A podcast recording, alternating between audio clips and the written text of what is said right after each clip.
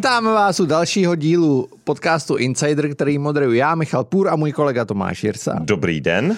Eh, na začátek velmi speciálního dílu opět eh, pro vás má Tomáš pár vzkazů. Uh, ty hlavní vzkazy je, že, hlavní vzkaz je, že vám děkujeme za vaši podporu na našich platformách Hero, Hero a Patreon. Partnerem tohohle podcastu je American Academy, americká mezinárodní základní a střední škola v Praze, projektová výuka, zahraniční učitelé, výuka STEM a studium pouze v angličtině. To, co ještě musíme provést, je společně vás pozvat na live stream, eh, který provedeme s Honzou Kofroně, Matyášem Zrnem a skupinou Červona Kalina, snad to jako čtu dobře, eh, kde opět po roce, kdy jsme před rokem po začátku eh, války na Ukrajině přispěli už ani nevím kolik, poměrně dost peněz, tehdy inspirovaní naším patronem Ivo Lukačevičem, který tu akci rozjel, tak teďka chceme pokračovat, protože je to asi pořád docela důležité, nebo určitě, a e, vybrat částku potřebnou na nějaké vybavení pro bojovníky na Ukrajině. A my tam dáme minimálně 100 000 korun. Za nás. Za nás, za, za, za Insider podcast. A uh, teď bych tu měl mít asi údaje, kdy to je a koho kam pozvat. Je to ve čtvrtek. Ve čtvrtek.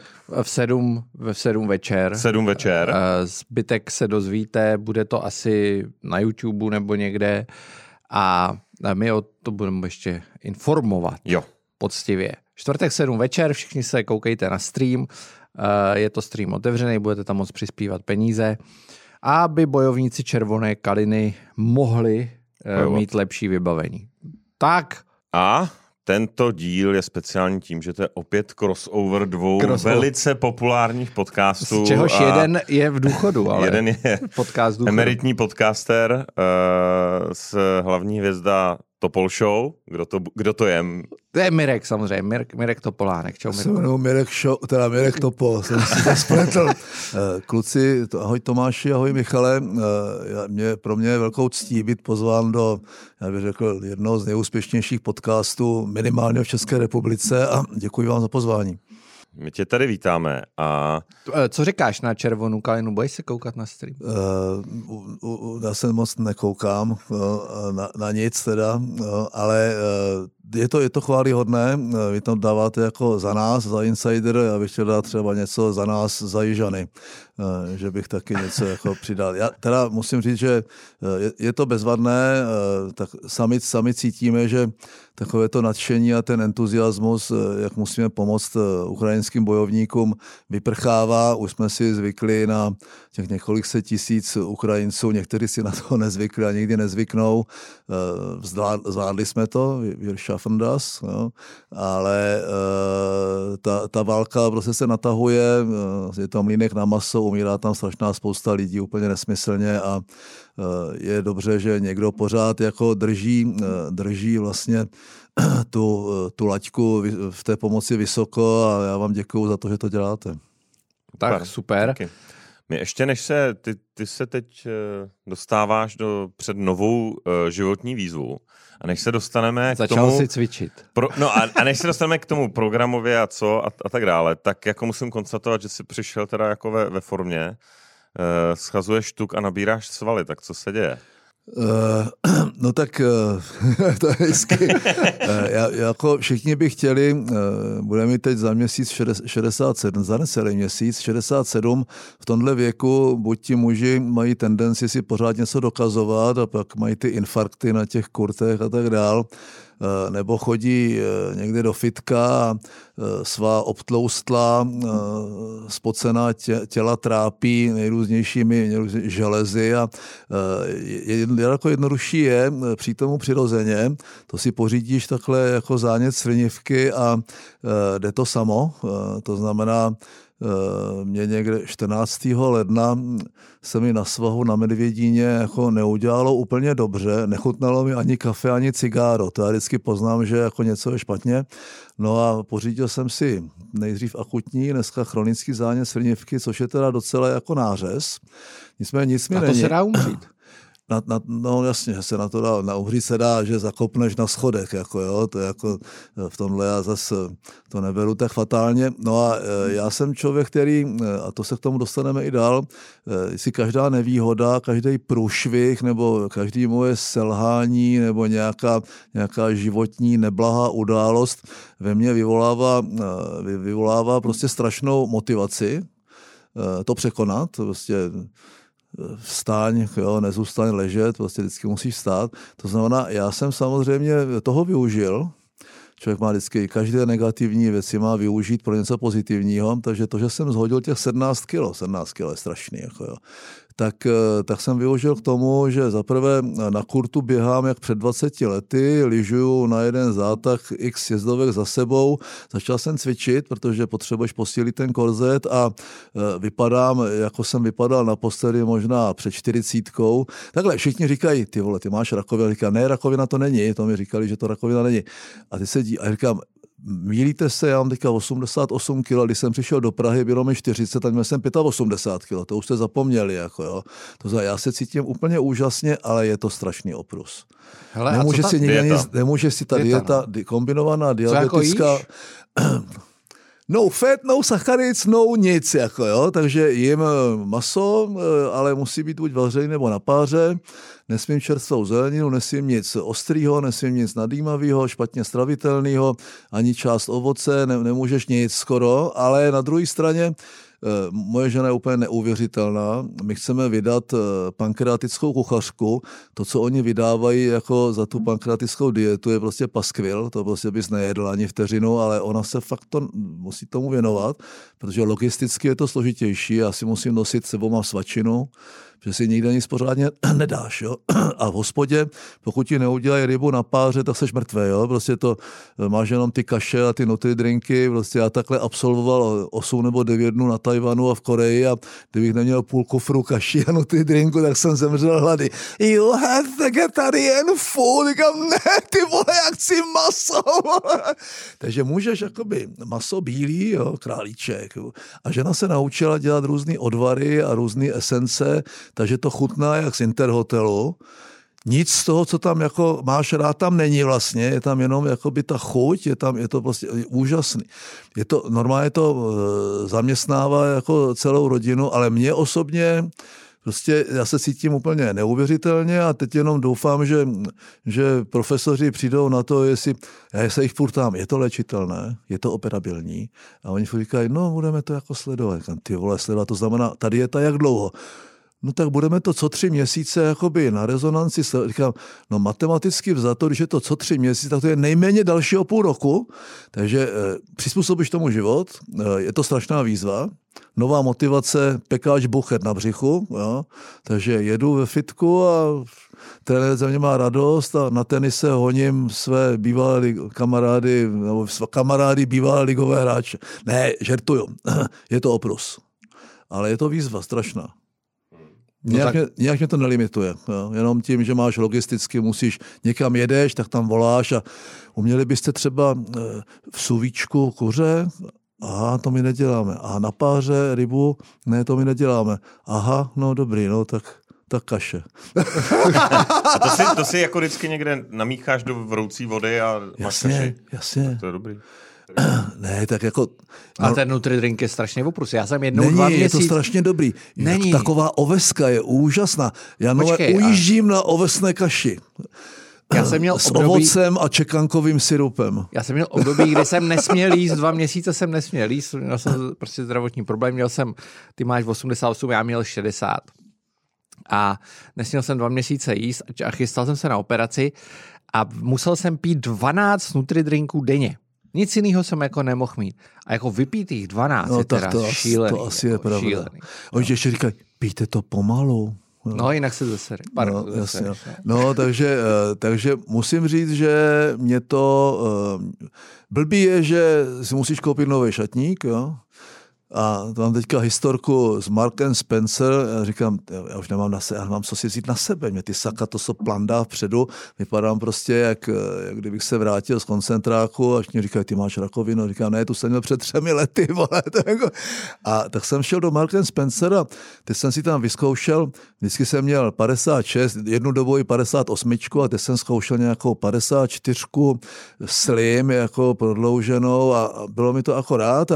A a teď jsem vzal to sako, ty gatě, k tomu jsem si koupil košily, když jsem to zkoušel a kluk si tam vybral nějaký kalhoty a nějaký tričko a teď ona mi říká číslo, končilo devítko a říkám, říkala jste 29 a on říká, ne, 9600 a říkám, aha, No člověče, teď není zas tak draho, no. Tak jsem si koupil oblek, oblek a k tomu spoustu krámů za 9600. Teďka se všichni doberou prostě eh, důchod 15 eh, tisíc, tak se naštvou, jo. Ale my důchodci prostě nakonec se dneska, teda aspoň někteří, nemáme tak špatně, jo. Teď jsem naštval už úplně všechny. Můžeme to rozjet. Ale já to potvrzuju, eh, můj, můj táta šel do důchodu někdy asi před měsícem a je hrozně spokojený. Říkal, přišel mi člověče důchod, ten výměr a říká, No já jsem myslel, že budu muset ještě pracovat a už nebudu muset pracovat. Jo? Tak jako takhle, žádná sláva to není a určitá skupina těch důchodců, speciálně těch, co jsou sami, eh, tak eh, když zaplatí jakoby nájem jo, a zaplatí ty energie, tak jim zbývá prostě na dvě ovesné kaše měsíčně, jo, takže ono je to jako, eh, někteří na to nejsou dobře, ale tak podle mě jsem, o toho není důchod, aby řešil tvoji sociální situaci, o to je sociální systém, jo, tak to, to je jako je, a to je řeč jako o něčem jiném, než o čem jsme chtěli Přesně původně tak. mluvit. Druhá životní výzva, eh, jedna je slinivka a druhá životní výzva je eh, rozhodnul si se kandidovat na šéfa svazu průmyslu. Uh, my jsme se o tom bavili, protože jsme museli stopnout to Pol Show kvůli tomu. Tak nemuseli a pokázal jsem to za Pokázal jsem to za vhodný no. to stopnout. Uh, mimochodem od té doby mi pořád někdo píše, že bych chtěl to Pol Show. A teď mi, teď mi ps, minulý týden, a pokud to poslouchá, tak tím mu to aspoň vysvětlím, mi psal člověk, který říkal, tak jsem si konečně předplatil to Pol Show a nejsou tam žádný nový díly. Aha. Jo. No tak, tak musíte, na, musíte prostě tady na info, je to Honzo Rafaje, aby ho zvolili a v momentě, kdy zvolí Honzo Rafaje, tak se vrátíme k to Show, to je jednoduchý. Jo. Okay. Jak to vypadá? Uh, čím víc jako se nořím hlouběji do toho problému, tak eh, tím eh, samozřejmě nalézám další a další uh, hlubiny. Ne, já jsem do toho šel, protože, protože eh, to začalo tím, že mi oslovili eh, nějací lidi z regionálních komor, abych kandidoval po Láďovi dlouhém v hospodářské komoře. A to někdy během covidu a říkal, se se zbláznili, to pytel blech, jako já mám práci a prostě nemám čas. Na... No a teď jako se to nějak rozkřiklo a teď jsme to začali trochu řešit a, a můj náčelník říká, a proč, proč hospodářská komora, když odchází i Hanák a, a bude volný svaz průmyslu a dopravy. A říkám, no počkej, ale tak jako 6-7 let zpátky nebo 8 jsem ti říkal, jako nejsme ve svazu do, průmyslu a dopravy, měli bychom s tím něco dělat. Ty jsi říkal, jako, že to je nabzo. Říká, ne, teď to jako dává smysl. Eh, myslím, že hlavní důvod je, že pořád otravuju s tím, že mi chybí operativa exekutivní funkce a že už jako v těch bordech mě to úplně jako nebaví, když sedím eh, po, po, po celé střední Evropě. Takže jsem chtěl tak trochu zbavit a někdy v říjnu, v listopadu jsme řekli, dobře, tak já si otestuju 10-12 lidí těch klíčových, co na to řeknou. A všichni říkají, to je úplně bezvadný nápad.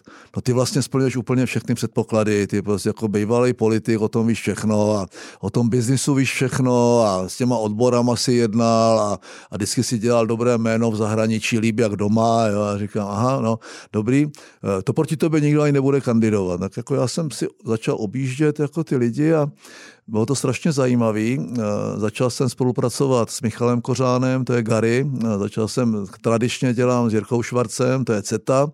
Začal jsem si číst ty analýzy a začal jsem vlastně se bavit těma číslama a zjistil jsem, jako, že vlastně tomu průmyslu, jak já říkám, zvoní hrana jo, v těchto podmínkách a že to je strašná výzva pro ten průmysl. Jo, tak to.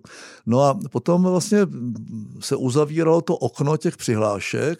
Já jsem jako vždycky dělal všechno na poslední chvíli, takže i tu vizi budoucího prezidenta jsem psal v noci předtím. Chyběl mi den, jo, abych to byl trochu ještě učesanější. No a teď se najednou přihlásili další tři, jako vážení prostě členové a funkcionáři Svazu průmyslu a dopravy. Honza Rafaj, který mi ještě eh, den předtím tvrdil, že kandidovat nebude, Eh, pan, pan Vojnár, eh, který ze jako ze Škodovky, no, dříve ze Škodovky, dříve ze a pan Palát, doktor, který mm, dělal pro Checkmet v tom svazu, velice úspěšném svazu, myslím, zdravotnických zařízení, který opravdu, my jsme schopni vyvážet laboratoře, operační sály složené z, z výrobků české provenience, je tam členem i Linet, jo, takže to je docela, docela vážený svaz. To znamená si říkám, ty jo, tak to je docela docela, to je docela jako nářez, to je výzva. Eh, všichni tři mají za sebou nějakou jako úspěšnou kariéru, docela úspěšnou kariéru. Nicméně všichni tři jsou, jakoby, pokud já identifikuju nějaké problémy ve svazu, tak jsou vlastně, když pan Vojnár jako teďka jedno období nebyl, jo, co odešel ze Škodovky a z Autosapu, eh, což je svaz automobilového průmyslu, ale nicméně jak, jak, jak, jak Palát, tak eh, Rafaj jsou spojeni s tím svazem v pozicích viceprezident, člen představenstva, takže tak trochu zodpovídají za to, co já pokládám za nedostatečné. No a navíc jsou všichni, eh, eh, speciálně pan Vojnár a pan Rafaj, jsou takový korporátní úředníci. Jo? To vlastně, já vždycky říkám, eh, ví ti lidi vůbec něco o biznesu? Že ten, pro mě to pojetí biznesu, jak jsme začínali hned po revoluci, je, půjčil si ty prachy, teď si založil tu firmu, dali nějaký směr, vytvořil nějakou strategii, vybudoval tu firmu, tu si rozvíjel, ta firma byla úspěšná, dostala se na zahraniční trhy, to je můj příběh. No, tam se nějak vmetlo těch 13 letý politiky a jinak je to můj, to znamená, budíš se ráno, ty 90. druhotná platební neschopnost, budíš se a máš propocený pyžamo, protože ten den máš platit daň z příjmu, sociální, zdravotní, DPH, mzdy, jako, jako, a nemáš na ně třeba, jo, někdo ti nezaplatil. To byly devadesátky, devadesátky, divoké devadesátky. No a teď oni sedí, to jsou ti personální ředitelé, mají matku někde ve Wolfsburgu nebo v Indii nebo někde, ty jim posíláš ty tabulky, ty hlášení, ty reporty a jednáš s těmi odbory a, ta, a tak dál, silnými odbory. No říkám, no dobrý, no, tak jako zastupují ten biznis. A tím já je vůbec nehaním, jo. Právě jedna z výhod i nevýhod toho svazu je to prostě, že je velice pestré to složení členské základny, ať už těch eh, individuálních členů, tak těch kolektivních. A nevýhoda podle mě je, že je tam strašná spousta těch korporátních velkých hráčů, kteří působí na území České republiky, ale ty majitele prostě ty, tu matku mají někde v zahraničí, to znamená, nejsou úplně své právní v tom smyslu. A když mluvíme o české ekonomice a českém průmyslu a českých problémech, tak je to zajímá jenom proto, že se jim zhoršily čísla a eh, nebo že vidí nějaké problémy a rozhodují se, necháme to tam v tom Česku, anebo to dáme do Malajzie, anebo to dáme někde prostě někam jinam, jo? protože takhle ten korporát světový eh, uvažuje. No a e, v tomto smyslu, jako, já to vidím jako trochu jako jejich handicap v situaci, kdy e, kdy ten český průmysl, český průmysl je ohrožený a díky vnějším i vnitřním nějakým endogenním i exogenním vlivům, bych řekl, e, je ohrožený ve své podstatě a se uvádí, že 60% jakoby té ekonomiky jsou služby a 40% je ten průmysl.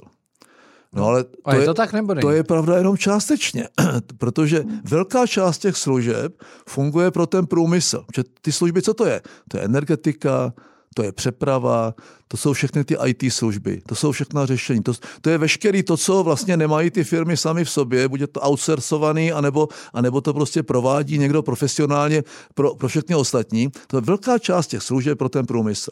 No a velká, další část těch služeb e, jsou ty běžné věci, které poskytují ty služby a to je to, cokoliv těm lidem, kteří jsou zaměstnaní v tom průmyslu protože ti lidé mají nějaký mzdy, mají nějakou kopyschopnou poptávku a realizují tu poptávku vůči těm, kdo poskytují ty služby. To znamená, ono to vlastně je naopak. Jo?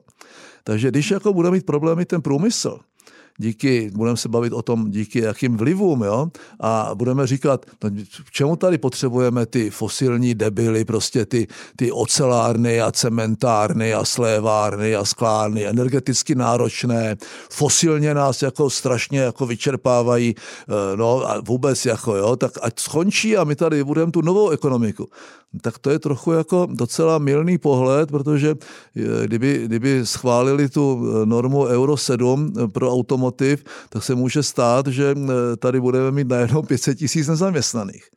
To znamená, obude ti ta koupěschopná poptávka, přibude ti sociální transfer, zhorší to sociální poměry té země a žádnou novou ekonomiku na tom nevybuduješ. Když se vrátím ještě, ještě uh, o krok dopředu nebo dozadu, ne, nemůže se vrátit o krok dopředu. Jo? To je jako, uh, to jsem pochopil teďka. Ano. Uh, máš pravdu, já jsem ještě trošku mimo, ale uh, Mirek rád... nevzal dneska na nějaký prášek, tak jsi takový. Nevzal jsem si prášek na tlak a je to vidět. Uh, nicméně Mirek rád točí hodně brzy ráno, takže to mě vždycky vykolejí. Každopádně, ten průmysl, o kterým ty mluvíš, a i ten svaz dopravy, mezi to já počítám, jo. Ta situace, do které se ten průmysl dostal, tak podle mě se dostal s přispěním těch lidí z toho průmyslu. Protože ten průmysl přesně vystupuje dlouhodobě tak, uh, je to šance, Green Deal je fantastická věc, uh, my to uděláme, transformace a tak dále. A najednou se situaci, třeba Euro 7, který jsi zmínil, tak to je věc, kde Evropská komise řekla původně za českého předsednictví, Jo, ale když vy schválíte zákaz těch uh, spalovacích motorů do roku 2035, tak my to Euro 7 uděláme tak jako halabala, Easy. že tam nic nebude. Jo? No, Úplně se to nestalo. Regulační velmoc se, uh, Regulační velmoc ukázala. se ukázala jako velmoc a, a přišel jako brutální, brutální norma. Jo. No ale navíc termínově úplně nesmyslně, kdy vlastně 25, 26, 27 uh, bys to musel realizovat ani to technologicky a z hlediska implementace a vůbec technického řešení není možný, ale uh, to se to, že ten průmysl má na tom svůj podíl viny, teď nemluvím o svazu průmyslu, ale mluvím o průmyslu jako takovém a definujeme si jako spíš ten klasický průmysl, kde se fakt něco jako vyrábí, kde je nějaký výrobek, ať už komponenta nebo, nebo finální výrobek, eh, tak je dáno i tím, že ty poslední dekády byly v podstatě eh, strašně, strašně super.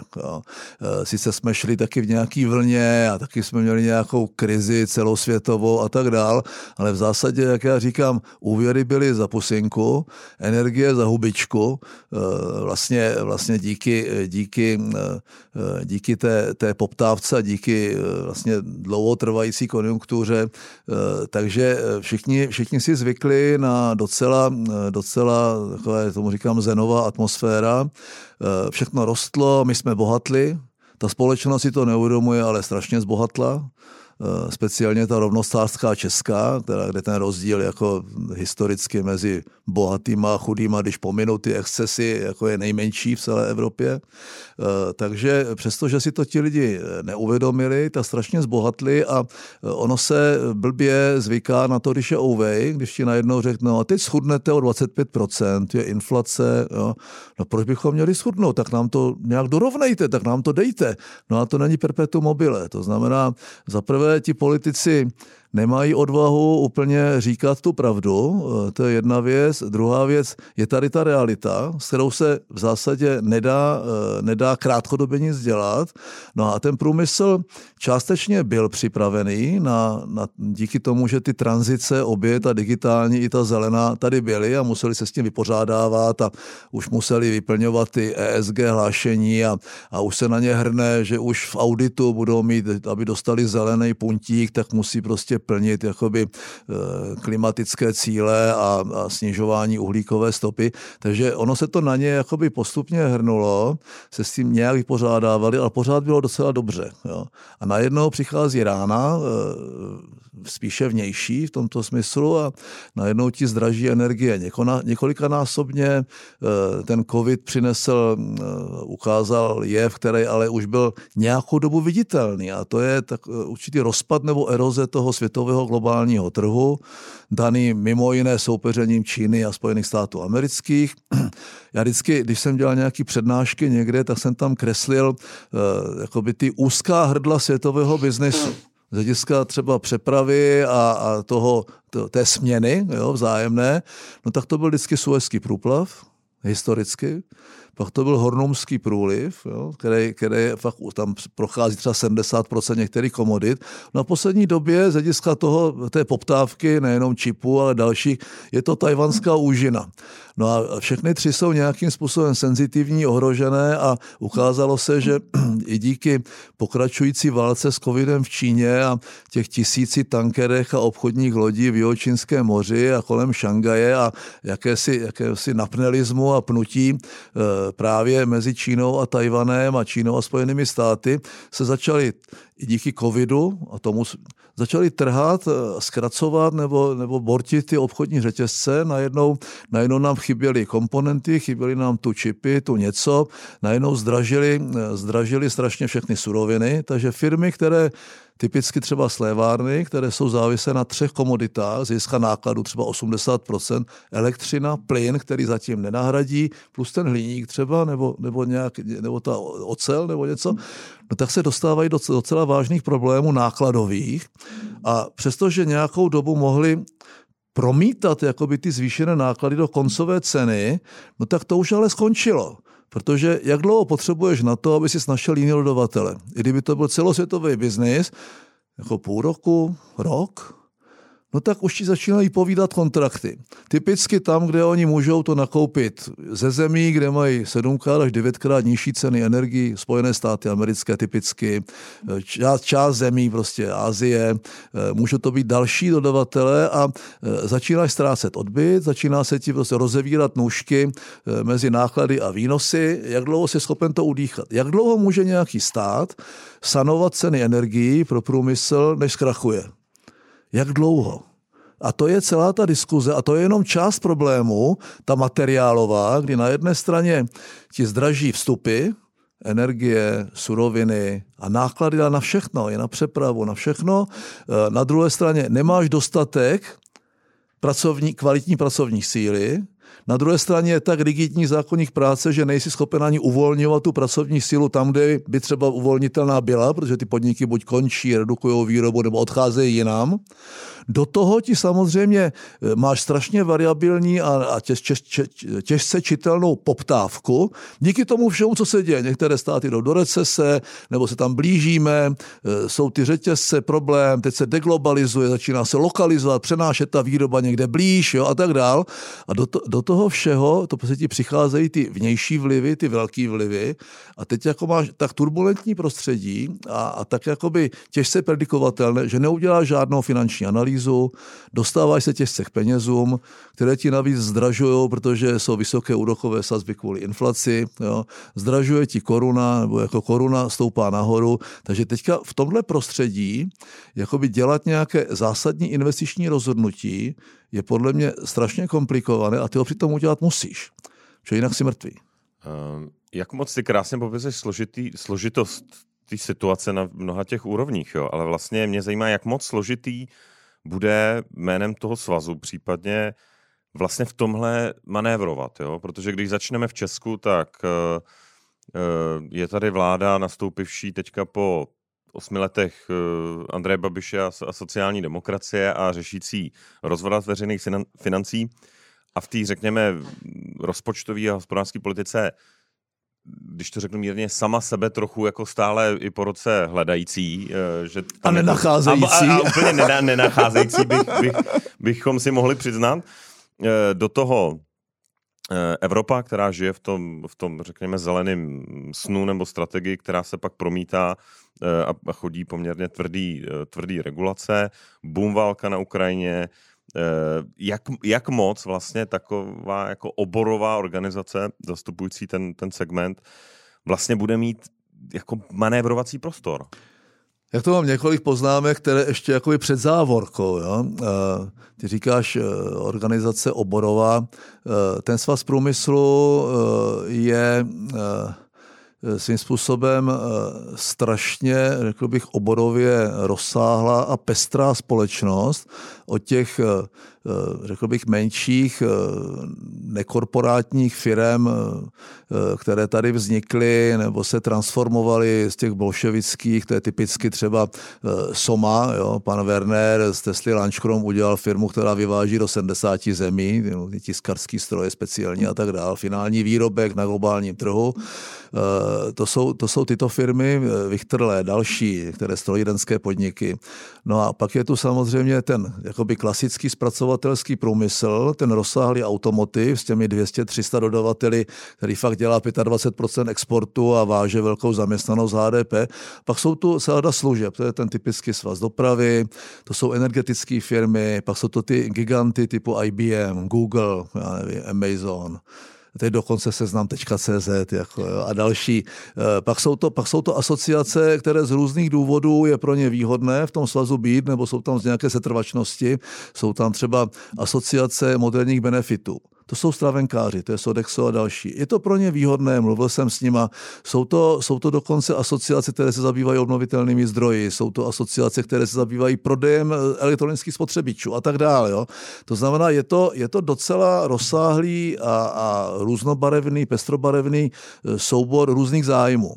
Eh, takže první problém je definovat ten spole, toho společného jmenovatele. To je to, co by všechny z nich mělo zajímat, co by měli prosazovat, na čem by se měli zhodnout a co měli tvrdě vyžadovat eh, buď po odborech nebo hlavně po vládě. Eh, to si myslím, že se v té poslední době, protože tam je jistá míra setrvačnosti, chybí trochu ten nadhled těch lidí, eh, pořád žijou v té zenové atmosféře toho, že to vlastně šlo strašně dobře a na tu novou situaci oni nejsou vůbec mentálně připraveni. Oni mají strach z té změny. A ta změna už nastala. A ta změna nesouvisí s nějakým topolánkem. Ta změna nastala prostě těma podmínkama a e, tím, tím co ten svaz, pokud chce jakoby fungovat dál jako partner e, v tripartitě a jako, jako stavovská nebo nějaká biznisová organizace vedle hospodářské komory a dalších těch těles, agrární komory a podobně, eh, tak aby efektivně zastupovala zájmy těch členů. To si myslím, že na to připravení úplně nebyli. To je proto, eh, proto eh, když jsem já psal tu vizi toho potenciálního budoucího prezidenta, tak jeden z hlavních bodů je kontinuita. A to oni mi úplně nevěřili, což samozřejmě dělají dobře, že mi v tom nevěří, protože když Topo říká kontinuita, v zásadě myslí, revoluce. V zásadě myslí ne revoluce, v zásadě myslí změnu, protože kontinuitu se vyplatí držet držet u toho, co za prvé funguje a má cenu dál rozvíjet. A toho není málo v tom svazu. Ale všude jinde, ne, nemluvím o diskontinuitě, mluvím, mluvím o tom, že je třeba zefektivnit, že je třeba ten nejmenší společný jmenovatel definovat, je třeba vypracovat hospodářskou strategii na 20 let. Svaz má geniálně vytvořený program ve všech těch jakoby segmentech eh, toho, co zajímá ty podnikatele. To jsou detailní kroky, co chceme po vládě, sedm bodů, programové prohlášení. To jsou bezvadné věci, ale chybí tam, protože ten základní společný jmenovatel je, aby tady vůbec bylo prostředí pro to ten biznis dělat. A to je úplně číslo jedna, o to si na to narazil Tomáši, je makroekonomická stabilita. Pokud tady nebude makroekonomická stabilita a ty budeš jako, jako podnikatel, nechceš jako vyšší úrokové sazby. A na druhé straně mít inflaci tohoto typu dva nebo tři roky, za cenu, že je vysoká cena koruny a tebe to, tebe to jako exportně orientovanou firmu prostě postihuje jinde, je prostě těž, těžko říct, co je horší. Jo. To znamená, ty potřebuješ, eh, přestože jako Eh, se tak trochu jako spekuluje o tom, že toho Aleše Michla eh, jmenoval Miloš Zeman tak trochu na tlak eh, Andreje Babiše, protože má vysoký úvěr a nechtěl platit, platit větší úroky, což bych řekl, že je trochu spekulace, protože určitě nebude sám ten Andrej Babiš. Část průmyslu jako říkala, no my jako nechceme, aby se zvyšovaly úrokové sazby. Nás to, nás to, nám to dělá problémy, nám to zdražuje peníze a tak dál. No tak eh, já se odvažuji tvrdit, že ta neodvaha a to nekonání, a dneska už řekl bych, jsme zatím break point, kdy už jako ani zvyšování těch úrokových sazeb eh, případně nemusí, eh, nemusí v té monetární politice pomoct, tak to pokládám za velkou chybu.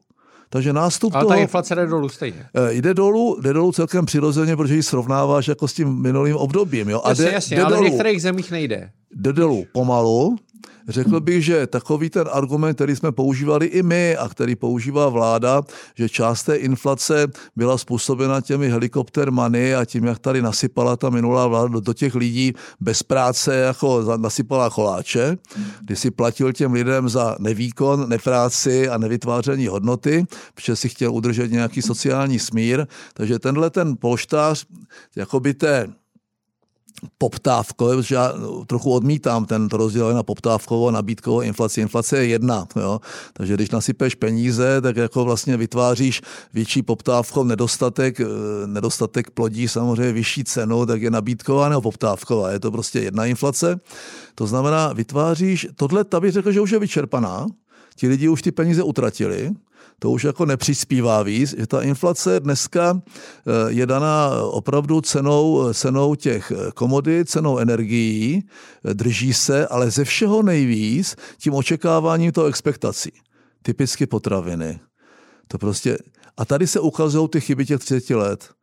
Není tady vytvořený, tak jak v Polsku historicky zůstal a drží se diverzifikovaný, hodně distribuovaný, eh, velmi kompetitivní trh eh, s výrobou potravin. Tady prostě jsou ti velcí hráči, eh, speciálně, a zase to není jenom Babiš, jo, abych na něho nenasazoval, jo, který to drží pod krkem od hnojiv až po ten retail, včetně zpracovatelského průmyslu i té prvovýroby. To znamená, strašně má vliv na cenotvorbu a všichni se na tom hojí dvoj dvojnásobně, než by ta inflace reálně eh, z hlediska nákladů a zvýšených nákladů a vstupu být měla. Jo. To znamená, inflace, strašný problém. Jo. To je jak rakovina. Jo. To je. No a do toho samozřejmě, taky si na to už narazil, eh, nemůžeš suplovat fiskální politikou tu monetární, nicméně nemůžeš jít úplně proti. Jo. To znamená, eh, ta vláda, eh, a proto jsme ji volili, aspoň já, ne, ne tu vládu, ale tu, tu podivnou koalici spolu, eh, jako, nej, jako, jako, jako nejméně špatné řešení. Já jsem ji prostě se snažil vytvořit 10-15 let předtím, jo, nějak podobně. To znamená, protože jsme to brali, jak oni deklarovali, že jsou ta, mají tu politiku té změny a rozpočtové odpovědnosti a tak dál, No a díky těm, zase těm vnějším vlivům, 24.2. se změnil svět, začala válka, do toho už zděděná energetická krize, která s tím souvisí, když jako nepřímo, jenom to akceleruje. Ten diskont prostě je zvyšovaný tou válkou, tím chaosem, tím potenciálním nedostatkem a tím očekáváním negativním. No a ta vláda řeší prostě, řešila migrační krizi docela jako, řekl bych, velmi schopně a řekl bych příčetně. No, no ale není schopná tím, že je takhle různorodá ta koalice, já bych řekl od levého středu až po pravý no. střed, jo, protože tam ty excesy jsou prostě jinde. Eh, dneska, dneska vlastně eh, všichni říkají ODS, ODS, ale kolik má ODS těch ministrů? Čtyři nebo pět? Já ani nevím. No, prostě, teď ani Nemá neznáš... Tři, ne, ne, čtyři, no tak čtyři, ba- Baxa, Blažek, Kupka, Staňura, Staňura Černochová. Černochová ještě. No, tak šest členů vlády mají. Šest, mají šest, ale z osmnácti, jo. Hmm. Já měl, já měl v té vládě, to mělo 100 na 100 ve sněmovně, hypoteticky, tak jsem měl 9 lidí z 18, polovinu. Eh, oni mají třetinu, to znamená, těžce se jako na ně, na ně útočí víc, než je nezbytně nutné, ale pravdou je, že eh, tam, tam chybí ten leadership, tam chybí prostě eh, to, to, co jsem já vyzýval už loni v létě, tu vládu a toho Fialu, vyhoďte do koše to programové prohlášení, které vlastně je cárem papíru. Dělali jste ho v mírových dobách, dělali jste ho v úplně jiné situaci. Po 24.2. je to jiná situace. Hoďte to do koše, napište nový programový prohlášení, redukujte to na základní čtyři body, kde bude makroekonomická stabilita a konzolidace veřejných rozpočtů číslo jedna, Udělejte prostě sebevražedné programové prohlášení, rekonstruuj vládu, milý Petře Fialo, řekni si znovu o důvěru, protože nevěřím, že z těch 108 poslanců, které dneska máš... To jsme říkali v létě, No to říkám, to. bylo to, to bylo to, v srpnu. Bylo to oni v létě, já jsem to psal v Reflexu, 30. června to vyšlo. Jo, jo. My jsme potom tady jako trochu rozebírali. Eh, že to ta vláda neudělala, všichni říkají, a vy jste programem prohlášení, vlastně na konci roku 2020 tvrdili, že... Vole, jako co tvrdili? jako ať to hodí do koše. Protože jiná situace. Jiná prostě exogenní, jiná vnitřní, jako dobře, tak jako musí to být jiná vláda tím pádem. Ta vláda byla sestavovaná poměrně náhodně, tam chyběly sociálům dvě nebo tři desetiny a bylo to úplně jinak. Většina těch lidí vůbec nepočítala s tím, že budou ministry, připraveni na to úplně nebyli. Dobrý v normálních dobách za rok jako se zvládneš připravit a máš asi tak dva měsíce na to, aby něco udělal, že pak je zase před volbama, jo? když to zjednoduším. První rok, co neuděláš, už potom neuděláš. My máme za sebou skoro dva roky, nebo už to jsou, Ne, ne, ne, roka, roka půl. roka půl, roka no, půl. no roka půl a víc, jo, to hmm. ty vole, no dobře, tak roka Prosinec, půl, prosinec roka půl, to znamená, jsme absolutně na hraně jakoby toho, kdy ještě ta vláda je akční, kdy ještě ty strany koaliční ne, nepomýšlejí na ty příští volby a na nějaké další, nezačnou si vymýšlet jako Jurečkovi nápady a Rakušanovi nápady a tak dál. To znamená, kdy ještě i ten premiér může tu vládu trochu vydírat, jo? E, to znamená docela složitá situace, situa- situace, kdy, kdy máš 220 miliard strukturálního schodku, tvoříš prostě 300-400 miliard prostě každý rok nějakého, nějakého nového dluhu a my se tváříme, že je možné zvyšovat rodičovskou, rodičovský příspěvek. Jo. A těm lidem nikdo neřekne úplně natvrdo, uh, zkusili to, to, co my důchodci, eh, kteří máme to to makroekonomické cítění jsme přivítali a to je, že nám zkrátili prostě důchody. Jo. Eh, Ale To bude zvláštní kategorie důchodce s- se silným makroekonomickým cítěním, který se vzdá části důchodu. To- ano, eh, protože to bylo... Ale za- oni mu i tak přidají. Zatažení, to bylo zatažení za, za záchrannou brzdu, v daných, chvíli- to vůbec neřeší jako důchody. I tak to vyvolalo tady to demonstrace a, a všichni jako protestují. To znamená, ta vláda musí najít ještě odvahu a musí přijít s balíkem, s kterým spojí hlasování o důvěře. Já to prostě, mně se to blbě jim říká, protože oni, oni jako mají pocit, že to půjde nějak vysedět. Jo? Já si myslím, že ne. A teď mě strašně jako potěšilo, víš, jak 15-20 let píšu o tom, že všechny ty snahy o záchranu planetu, planety vlastně nemají, jejich hlavní cíl není ochrana životního prostředí a nějaký environmentální prostě problémy, že hlavní cíl je v zásadě změna socioekonomického modelu a, a zrušení tržní ekonomiky a zborcení kapitalismu. Všichni takoví ti panáčci, ať už byli v IPCC a nejrůznější v OSN, vlastně nic jiného celou tu dobu neříkají. Teď mě potěšilo, že ty demonstrace, které byly namířeny proti drahotě a jak málo prostě jako tady dekarbonizujeme, kde se spojili ty Greenpeace a Duha a ty proti drahotě a všechny takový ty, že měli společné vystoupení a jako i protestovali společně, protože to je dobře z, klasic, jako z, toho, z té ochrany životního prostředí se najednou stává klasický třídní boj, kterému všichni rozumí, ten máme vyzkoušený, jo, a vlastně se přestali schovávat ty ekologické organizace, nebo se haly do toho hávu záchrany planety a, a toho, toho boje proti tomu globálnímu oteplování, protože ten, tomu já rozumím, já rozumím tomu, že je třeba dekarbonizovat, zbavit se závislosti na Rusku a na ostatních podivných režimech ve fosilních palivech. Já rozumím tomu, že, nás to, že nám to bere nezávislost a svobodu, což je pro mě klíčové.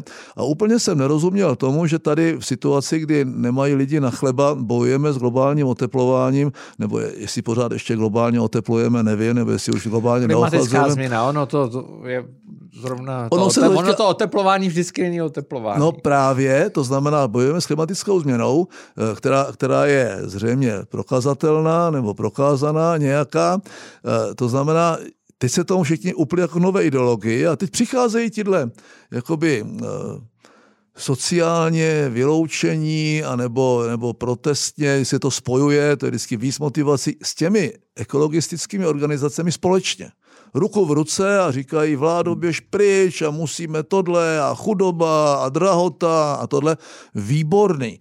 Konečně, konečně už nemusíme jako, eh, už i lidi, kteří jako já chtějí chránit životní prostředí a mění proto něco udělat a, a myslí si, že dekarbonizace je nezbytně nutná, jako vy- vynucený krok, dejme tomu, tak eh, lidi jako já, kteří ne sice jako já, ale kteří říkali, že oni vlastně mají pravdu, teď tam my tu planetu musíme jako zachránit, tak říkají, no vlastně jim nejde o tu planetu. Jim vlastně nejde jakoby o to životní prostředí. Jim jde o to, o to zrušení toho, co nám tady dává jako jakousi míru blahobytu a na co jsme se jako těšili. Já jsem se těšil na svobodu a kapitalismus. Já jsem se na nic jiného netěšil během toho bolševika.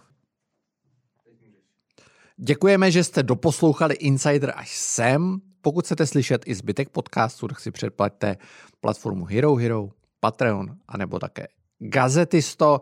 My jsme se s Mirkem té další části dostali i k politice. Bavili jsme se o evropských volbách, proč by třeba on nestavil kandidátku spolu. Bavili jsme se o tom, jak by se jako, jak by jako předseda svazu průmyslu a dopravy vystupoval na tripartitě, kde je celá řada jeho známých co říká Petrovi Fialovi, co si myslí o reformách a tak dále. Mirek jsem nepřišel kvůli politice, ale nechal se zlákat a mluvil o politice, takže to si určitě nenechte ujít. My vám moc krát děkujeme za podporu a mějte se hezky.